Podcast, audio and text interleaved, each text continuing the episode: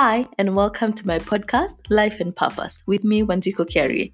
In this podcast, we shall be having real conversations and stories on the journey to self discovery, evolution, learning, and personal development. Do you ever question your existence? I do, and I'd like to invite you for us to share, learn, and to live and be the best version of ourselves. So join me.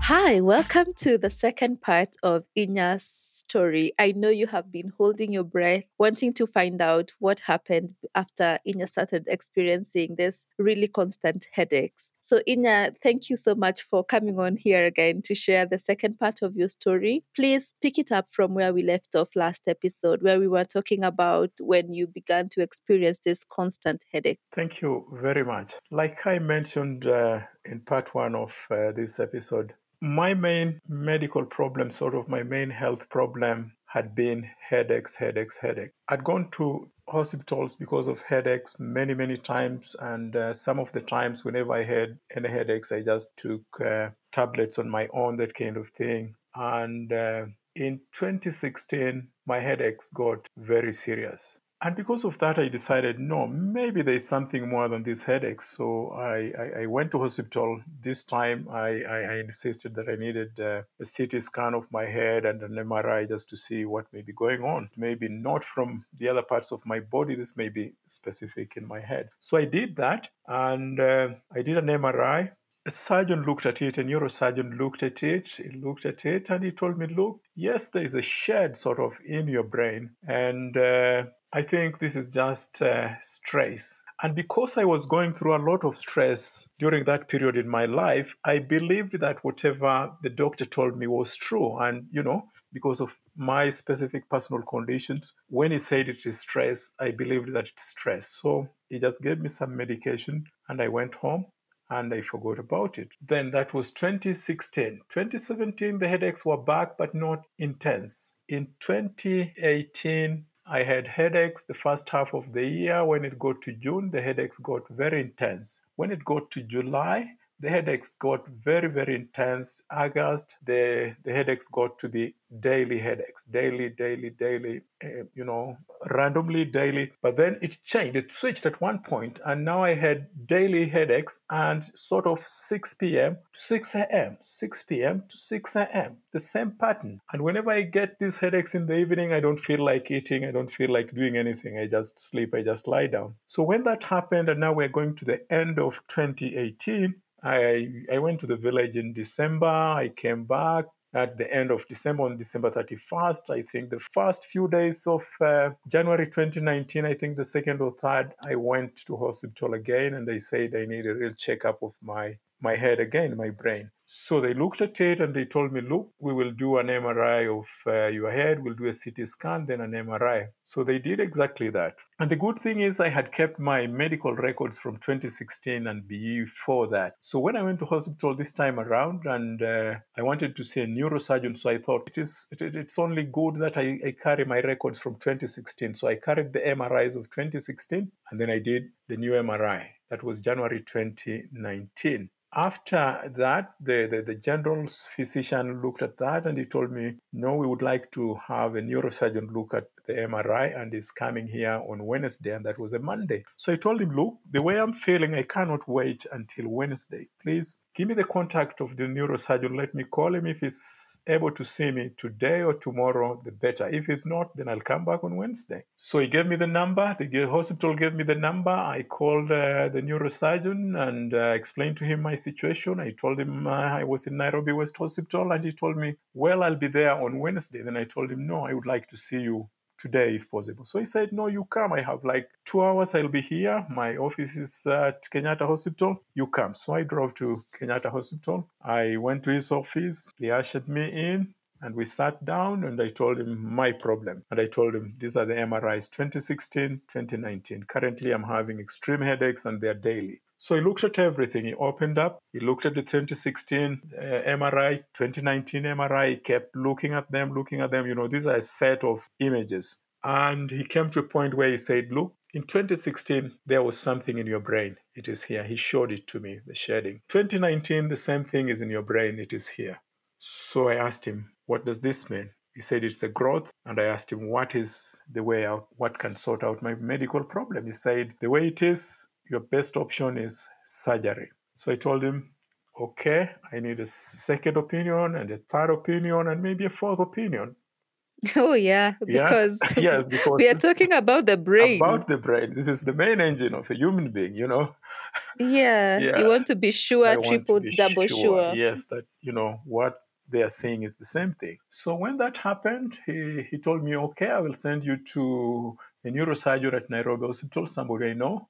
He wrote a little note and said, I've seen this patient. He would like to talk to you about the same problem. So I drove to Nairobi Hospital. But the doctor at Kenyatta had given me a prescription and he told me, look, you buy these tablets, this will help you in the meantime. Some 12 tablets. So I went to Nairobi Hospital. I went to, to this doctor's uh, office at the doctor's plaza. Uh, and uh, when I got there, he wasn't there. And I was told he's not going to be there that day until the next day at 3 p.m. So I said, okay, I want to see him at 3 p.m. So the assistant told me there's already somebody who is booked for 3 p.m. You come at 4. So I told him, no, I'll be here at 3. I just want to be early just in case. So I thought to myself, let me buy this medication from pharmacy in Nairobi Hospital. So I went to the pharmacy. I presented my prescription. They looked at it and uh, they went to the back office and they came up with the drugs 12 tablets. Uh, and uh, the pharmacist went into the computer and came up with a figure this will cost you 9,000 shillings. What? 9,000 shillings? Then I said, Well, I cannot afford this medication for now. Let me see what I can do. But uh, good enough,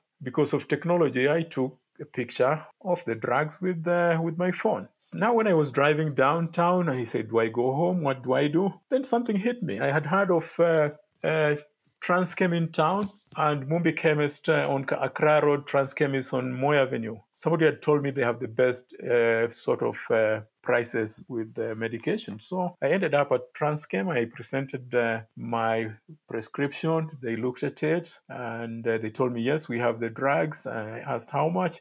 They told me 2,900 shillings. I said, what?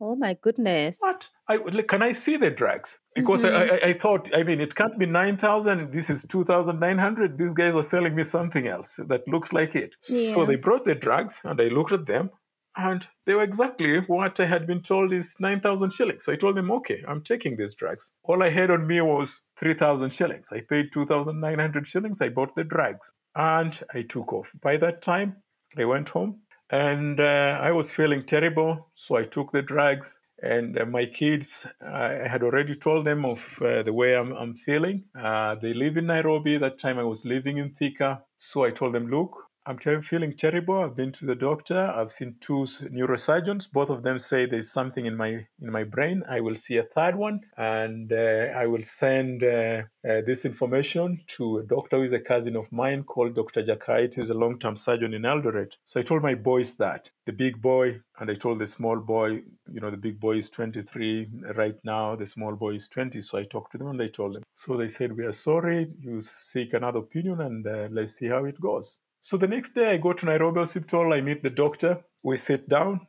I carried my my uh, scans again, the MRI 2016, 2019. It looks at everything and it tells me the same thing. There is something in your brain. So I asked him, What's the remedy? He told me, Looking at what it is, I think the only way out is surgery. Medication, tablet will just uh, help you to suppress uh, the, the, the headache, but the real thing is surgery. So when he told me that, I asked him, Okay, uh, how much would this cost, the surgery? He said I would have to speak to other doctors, I would have to speak to the hospital. And uh, by that time, the surgeon in Eldoret had told me, Look, there's something in your brain. It is clear from the information you have uh, sent to me.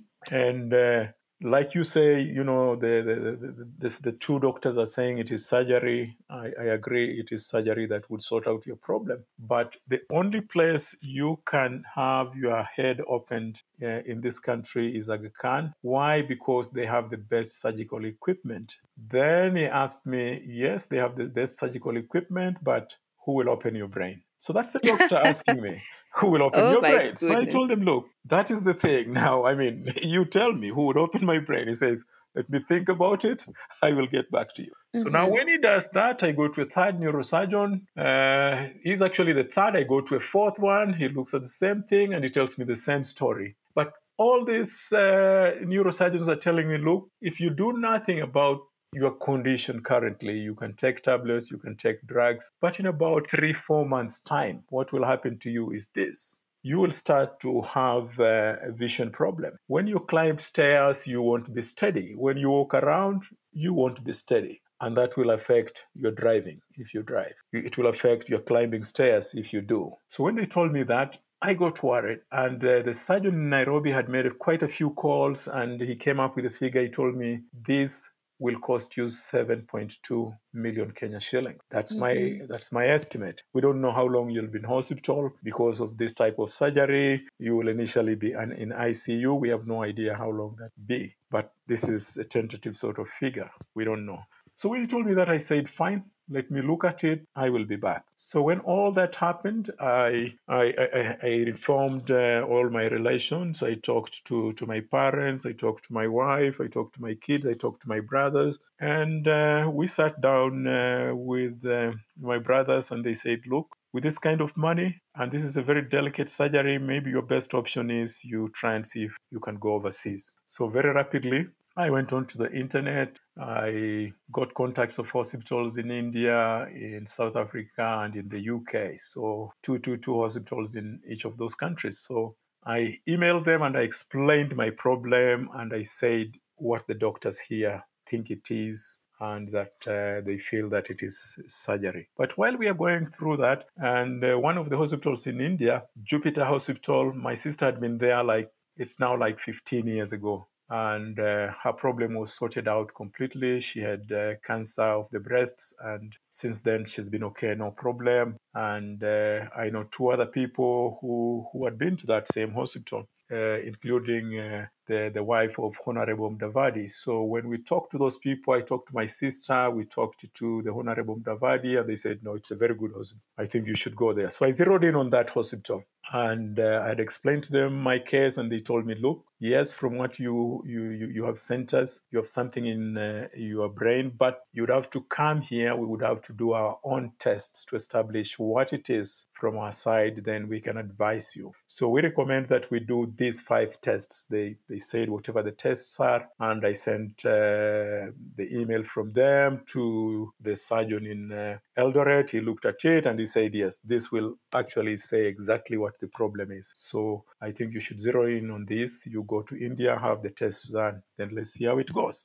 So once that happened, the hospital uh, in India, I was uh, communicating uh, with the Dr. Harshad Prandre at Jupiter Hospital. That was the lead surgeon, but there were other people, the emails were copied to other doctors just to, to let them know what is happening. So when all that happened, and uh, Dr. Prandre said, look, uh, you make arrangements to come to us as soon as uh, possible. Uh, the person who will be dealing with you is uh, an administrator called uh, Mr. Sachin Nagda. So Sachin emailed and said, "Look, the doctors have looked at everything. We have looked at everything. They say the five tests will cost you six thousand dollars. Please uh, wire the money to this account and make uh, arrangements to come as soon as possible. So, what did I do? I wired the $6,000 to the hospital account and uh, they wrote back. Uh, uh, they wrote to the Indian High Commission and told them, look, this is a patient. We would like him to come here as soon as possible. So, when it got to that point, I was now thinking I need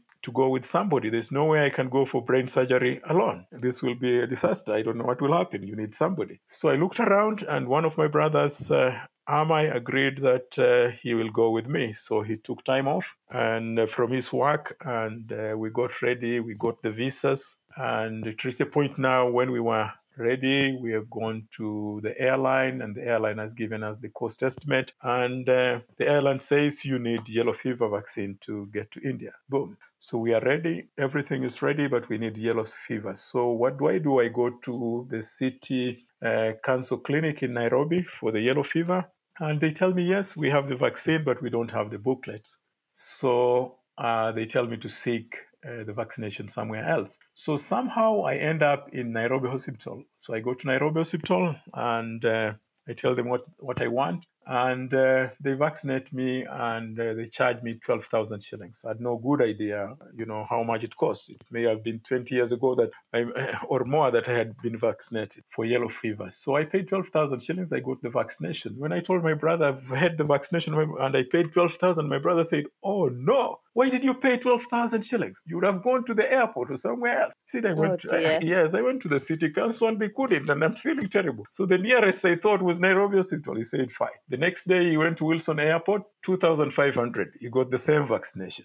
Hmm. Oh, that was terrible. I felt very bad, you know. So I said, fine, there's nothing I can do. Let's wait. We had to wait for 10 days. So we, we waited for actually 11 days. Day number 12, we took off from Nairobi. I, I told everybody, you know, my family that uh, I, I have to go to hospital. I'm going to India. And that was it. So we took off 6 a.m. from Nairobi by KQ. Uh, we got to Bombay at 2 p.m. Indian time. So we checked out and uh, uh, Mr. Nagda was there waiting for us. Uh, we had been told he's the one waiting for us. He had a board with our names, so we went to him and he said, Welcome. And very rapidly, he drove us out of the airport and into the hospital. We got into the hospital, and very rapidly, uh, they took me up, and instantly I was admitted. He did all the paperwork. He put me in. I was admitted within about 15 minutes. Uh, Dr. Harshad Prandre and uh, two other doctors came to my room, and my brother was there. And uh, they said, "Welcome. Uh, we would like to see everything that you had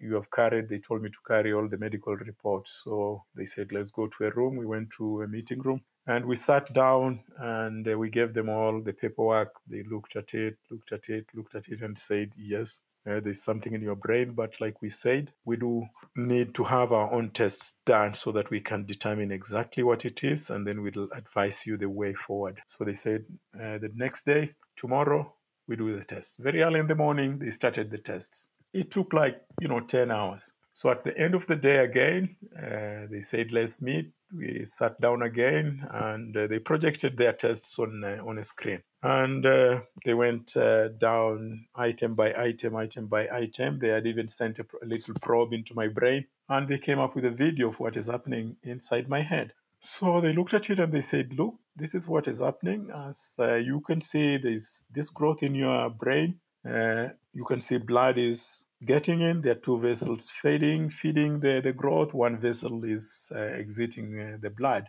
And uh, looking at what it is, uh, we recommend that uh, the, the best way out is, is surgery. We've looked at it and we estimate that the surgery will take about seven to 10 hours.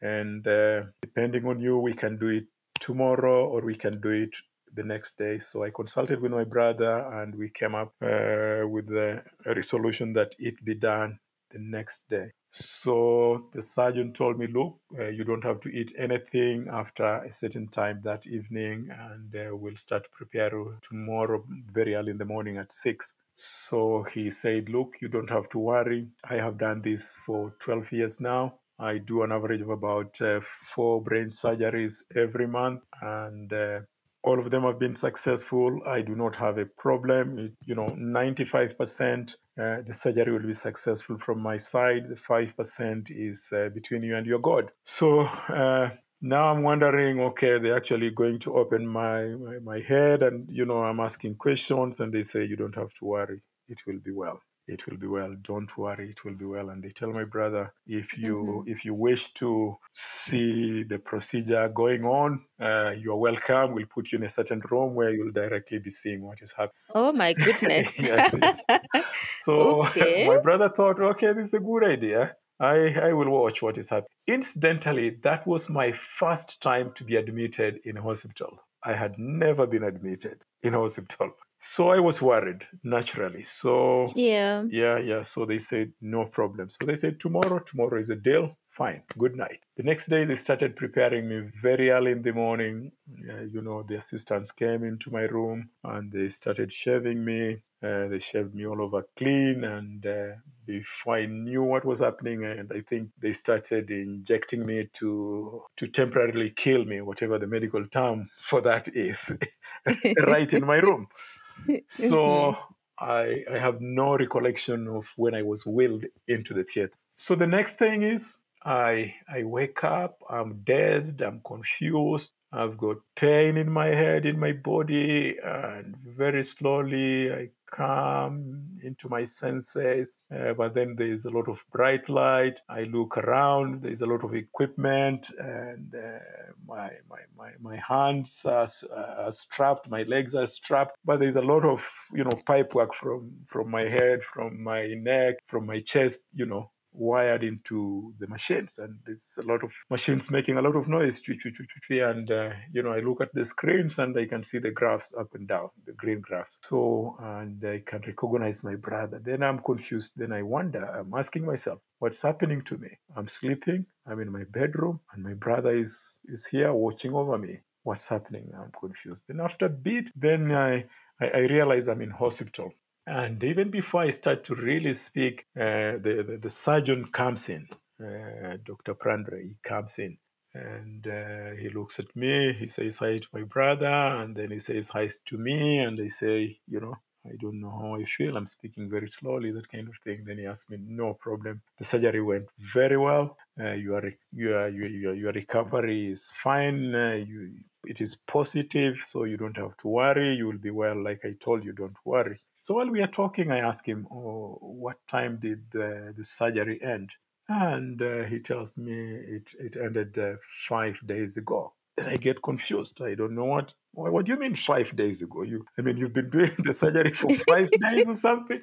He says, no, Mhm. no, it took seven hours. Actually, the surgery took uh, seven hours. You are in ICU. This is this is the ICU, and uh, it's well. You'll be here. This is actually the sixth day. We don't know how long you'll be here, but we are monitoring your recovery. And as soon as it reaches a certain point, we'll re- remove you from here into another room. Okay, then uh, he says that's fine, and uh, he leaves. So my brother says, Yes, it's been very tough for me. I, I actually haven't eaten for three days. I haven't slept for three days. I've just been going around. I've just been here. You know, I walk out and I come back. I walk out, I come back, and I don't know what was happening. Nobody really told me what was happening. They told me it is well, it is well. And uh, I actually switched off my phone because people were calling. Everybody's calling. I had told them you're going in for surgery, and now they want to know what is happening. And I don't know what to tell them, so I switched off. So now at that point, he, he switched on his phone, and uh, instantly the phone started ringing. And uh, you know, my my elder son Ian was was on the phone, and he asked him, well, "Hi, how are you? How is the day?" And he said, "He's fine, he's okay, but he's in ICU. You cannot speak to him, and uh, I don't know how long he will be here." He will be fine. The doctors say he will be fine. So somebody else calls, somebody else calls. Then he said, Oh no, let me move out. I need to take a meal and I need to sleep. I'll switch off my phone again because I need to sleep. So he left and he left me there. So when all that happened, I was in ICU. The next day came and the next day came. And uh, before I knew it, I was actually 10 days in ICU. Then day number 11, the doctor comes and they, there were two of them. They look at me and uh, they do a lot of vitals. They check out, you know, they draw my blood and all that. And uh, after some time, they come back and they say, now we can move you to the next room. That's what is called here HDU, but they had another name for it. Mhm. So they came back, and uh, I was removed from uh, the ICU to the next room. They lifted me up, and you know, the hospital is very high tech. It's not that somebody will come and actually hold you and lift you. They just press one, two buttons, and uh, your bed or your mattress lifts off the, the, the main bed, and they put you onto another bed,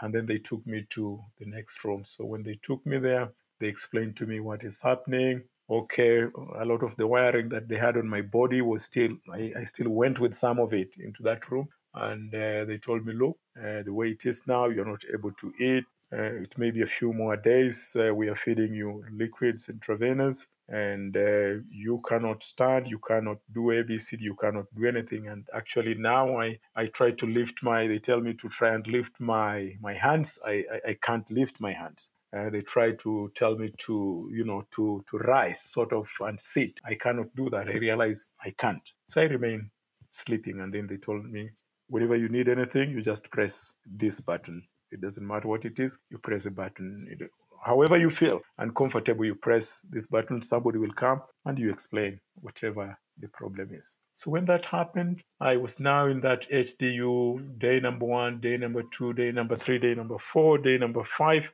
And uh, now they told me, no, you, you, you can actually, you know, uh, start to eat. So they started feeding me. And, you know, now it was soup. uh, You know, I wasn't taking anything very solid. And, you know, the, the, the nurses would come, a nurse would actually come with a tray of soup and uh, fruits and whatnot, mashed. And I, all I even opening my mouth is a problem. I have lost it. I've lost my senses or something. I've been, uh, you know, they have rejigged me into a baby, so I'm starting all over again. but I don't know It what must happened. be very, it must have been very, very It, it scary. is very very scary. It is it is traumatic. You know, you you suddenly realize you can't lift your hands. You can't even uh, you know rise. You even opening your mouth is a problem. So they started feeding me slowly by slowly, slowly by slowly, slowly by slowly. And uh, the next morning, somebody actually comes um, with a trolley, with water, with toothpaste, with a brush, a toothbrush, and they, they, they, they squeeze the, the toothpaste onto the brush and they tell you to open your mouth. You open your mouth slowly and they brush your mouth. I said, Why? What's happening? Why can't I do this myself? I'm thinking. Oh dear.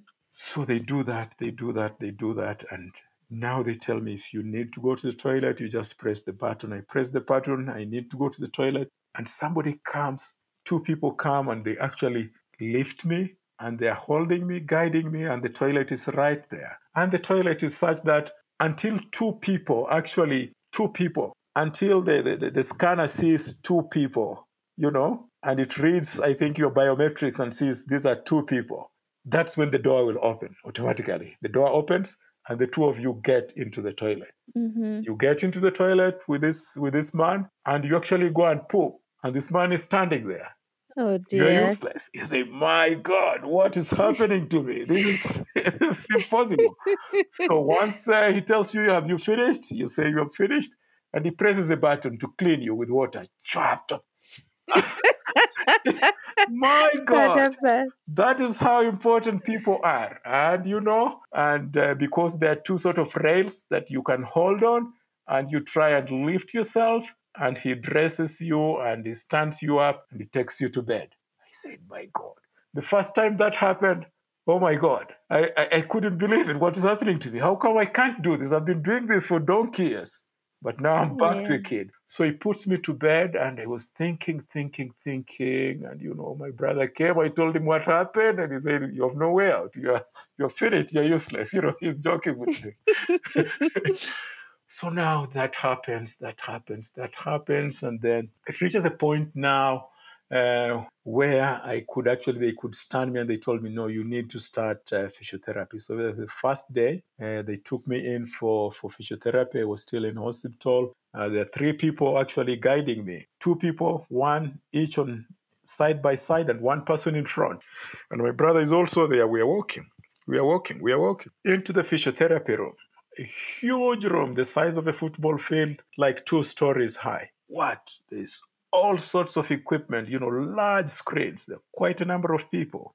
And now they tell me this is the physiotherapy room. Uh, we'll teach you how to walk, how to do everything. So they now start by teaching me how to walk. So they're guiding me. Three people. We walk like the length of the football field and we come back. We walk again and we come back. Then they stand aside. They try and leave me to stand. When they try and leave me to stand, I'm just falling like a log. I'm just, you know, if they don't touch me, I will hit the ground. They do that and they take me back to my room. So all that is happening. And then the next day, now they say, no, you, you, you need to take a bath. I haven't taken a bath for I don't know how many weeks. They've just been sort of uh, lying there. So they tell me, no, now you need to take a bath. So quite a few people come, you know, like two, two, two, two male assistants and two nurses. They come, they lift me up, they put me on a stretcher, sort of, and they wheel me into the bathroom, not too far from my room. So this is a special sort of bathroom. So they wheel me in and uh, they put in water into the tub, and you know the temperature is right, and they undress me and they press a button that lifts me up and uh, dips me into the water, and they actually start to to clean me up, you know, with sponges and soap. I, I, I- I couldn't believe it. I said, wait, what is happening? How come I can't do this? You know, now we are talking. How come I can't do this on my own? So they give me the sponge and they say, okay, do it. I can't do it. I can't. Oh, I can't. So, I mean, uh, it was very scary, you know, it was very scary. There are two ladies there and two gentlemen, They undress me and they put me in water and they, they, they, they, they give me the bath. They remove me, they dress me up, and they take me back to my room. They did that every day for quite a few days. He said, My God, what is happening? You know, and my brother could come with, with me and they take me to the bathroom. My brother is just laughing and saying, Why? What is happening? So when all that happened, then it reached a day when uh, uh, the, the, the person who was taking care of us, Mr. Nagda, he came and he said, Look, uh, what we're going to do is uh, this. If you remain in hospital, your bill will go up by this much, this much, this much. We recommend that uh, you take a room with your brother uh, because uh, your bill will go up, go down by this much. The hospital owns the hotel, and the two facilities are back to back.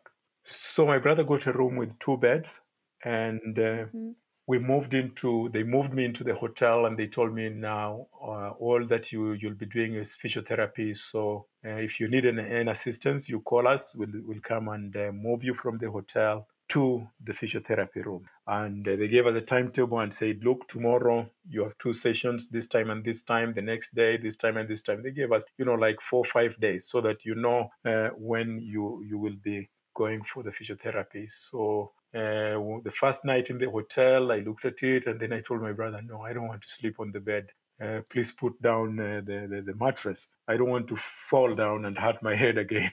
so I was scared. So he put down the mattress and I slept. And then the physiotherapy now started slowly by slowly. Every day we had two sessions, two sessions, sometimes three sessions. And it reached a point now where they could actually leave me standing and I can stand, I can't fall, and I can make the steps on my own. I can walk, I can walk, I can walk. Then I realized now I can walk, I can walk, I can walk, but I can't really walk too far, not too fast. And now they started, you know, to to to make sure that uh, uh, when I stand, I cannot fall. And uh, they had a big ball, you know, like one and a half meters diameter is like a balloon, and they actually stand me on the balloon and uh, they try to leave me and they tell me you know make sure that you know you you, you don't fall so i keep you know standing uh, on top of uh, the, the, the balloon sort of and uh, that guides me that makes me stable so that you know i can't fall my stability. Then the next thing is there was the bike to ride ride ride ride and then at one point they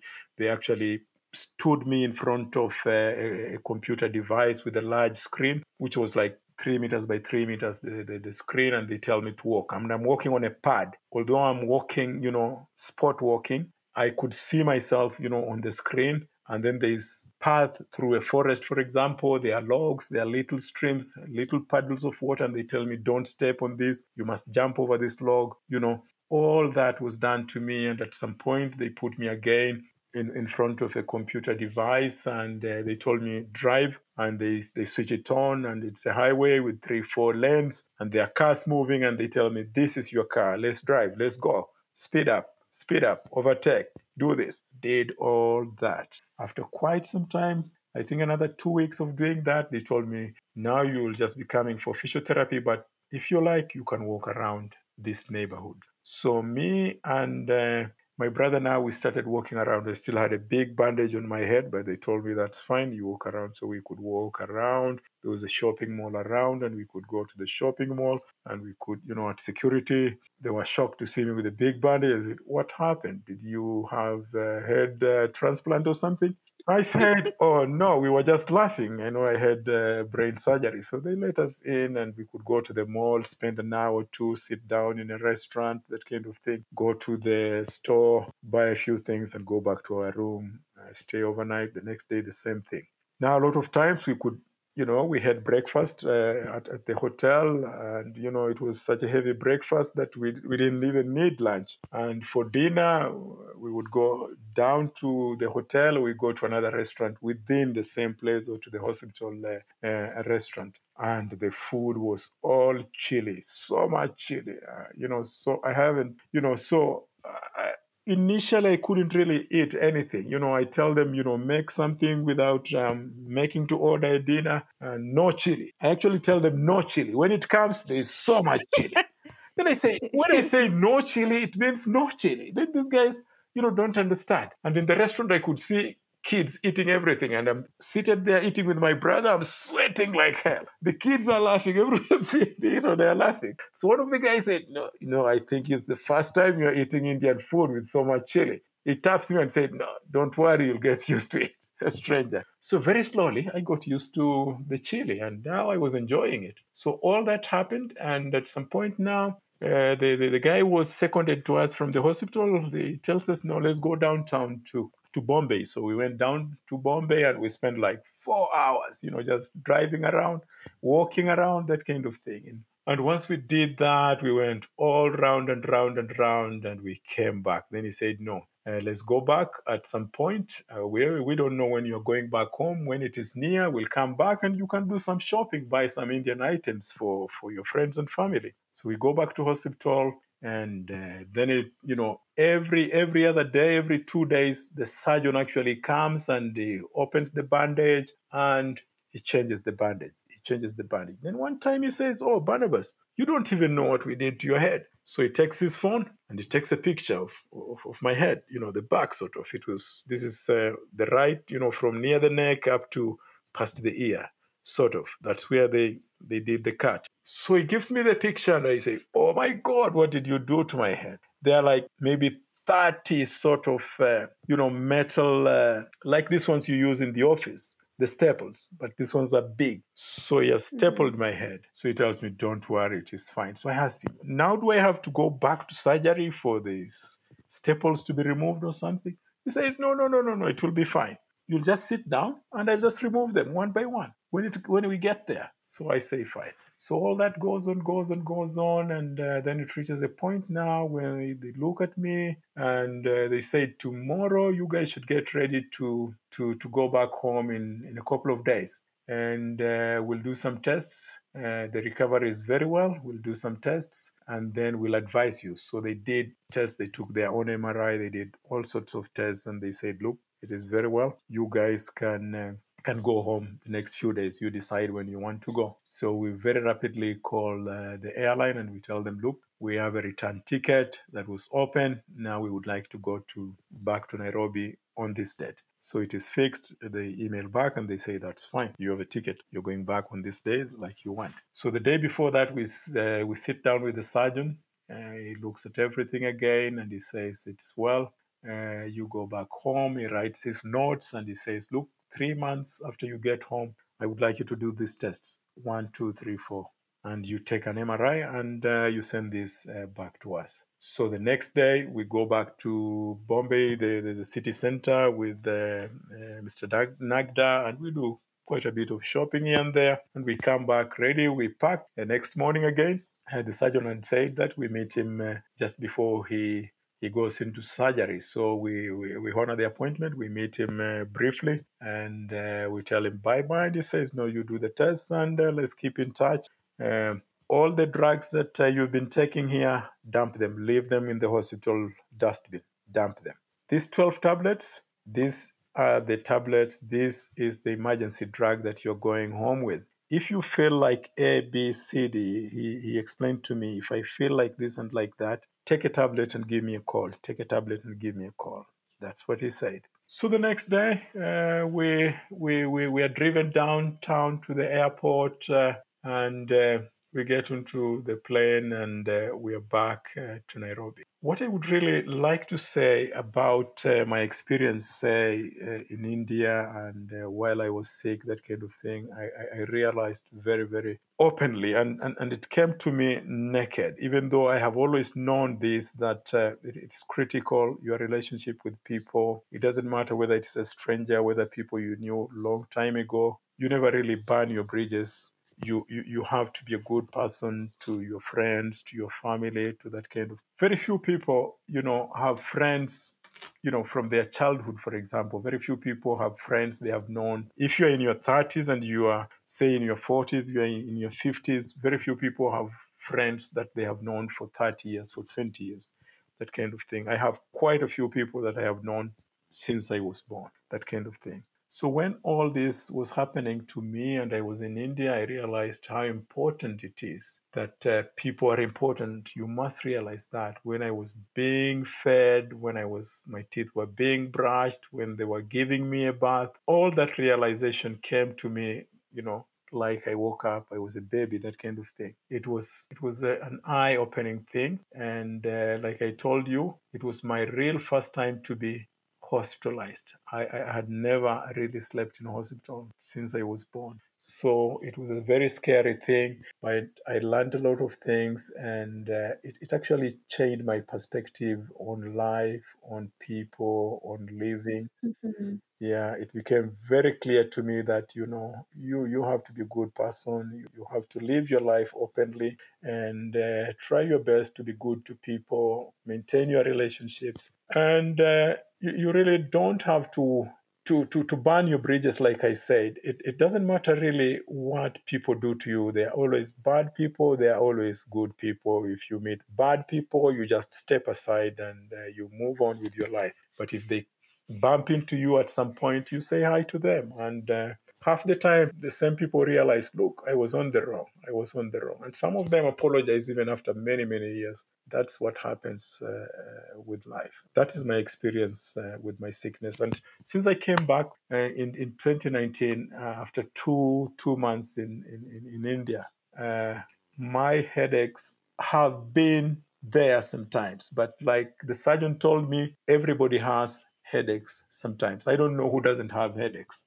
I don't know who, but yeah, Yeah. because of you know the environment, uh, because of uh, your relationship with people, you sometimes have headaches. So the, the the doctor told me, look, you will have headache at some point. Even I do have headaches sometimes. If you do have a headache, just take some some paracetamol. Take something. Take headache. Take Panadol, and uh, you'll be fine. I've not really had any headache as serious as before since then. So The surgery. yes, Have you did you ever have to use the emergency pills that he gave you? Not at all. In fact, I've lost the emergency pills. I don't know where they are now. I've never had to use uh, the emergency pills at all. And uh, I'm in touch with the doctor, and uh, I've actually referred uh, like two people to this hospital. And I mean, uh, um, my brothers know what happened to me, and sometimes they talk to people. Like one of my brothers called and said, "Oh my, I have a friend who has almost a similar problem to you as is always always having headaches headaches headaches headaches for he doesn't know how long they've done scans looks like there's something in in, in the brain. So what do i do? I i, I call uh, the surgeon in india or uh, I, I- send him a message and i say look i have a friend who has a problem like a b c d x y z. Then he said oh no let let them get in touch uh, with us. I've done that to two persons Wow. yeah.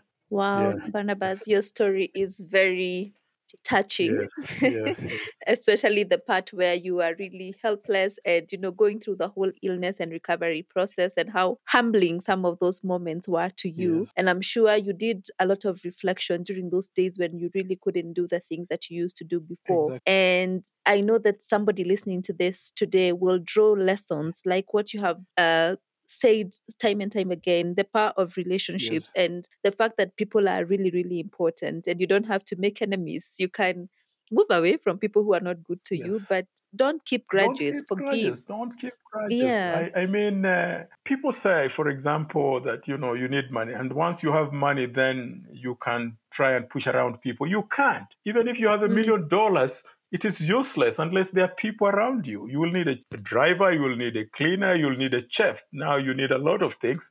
Where do those things come from? People. So your relationship with those people is, is very very important. Even even if you you you need money, for example, where is money? People are the ones who have money. Money is in people's pockets. So if you want to get the money, you had better be a good person. That's the way it is. Yeah. Wow. And we thank Yes. God that Yes. you're I am. healed and uh, that you're doing well. And thank you so much for gracing this podcast. I know that uh, your story has touched somebody, somebody has picked a lesson or two from it. Okay. Thank you so much. I will put your details on the show notes of the episode. Okay. I know you also do a bit of writing, Yes. which people would love to read. Okay. And um, yeah, I'll share that as well. So Thank, thank, you. you. Thank much. you so much. Barnabas. Thank you, and uh, all the best. Okay. Asante. Thanks.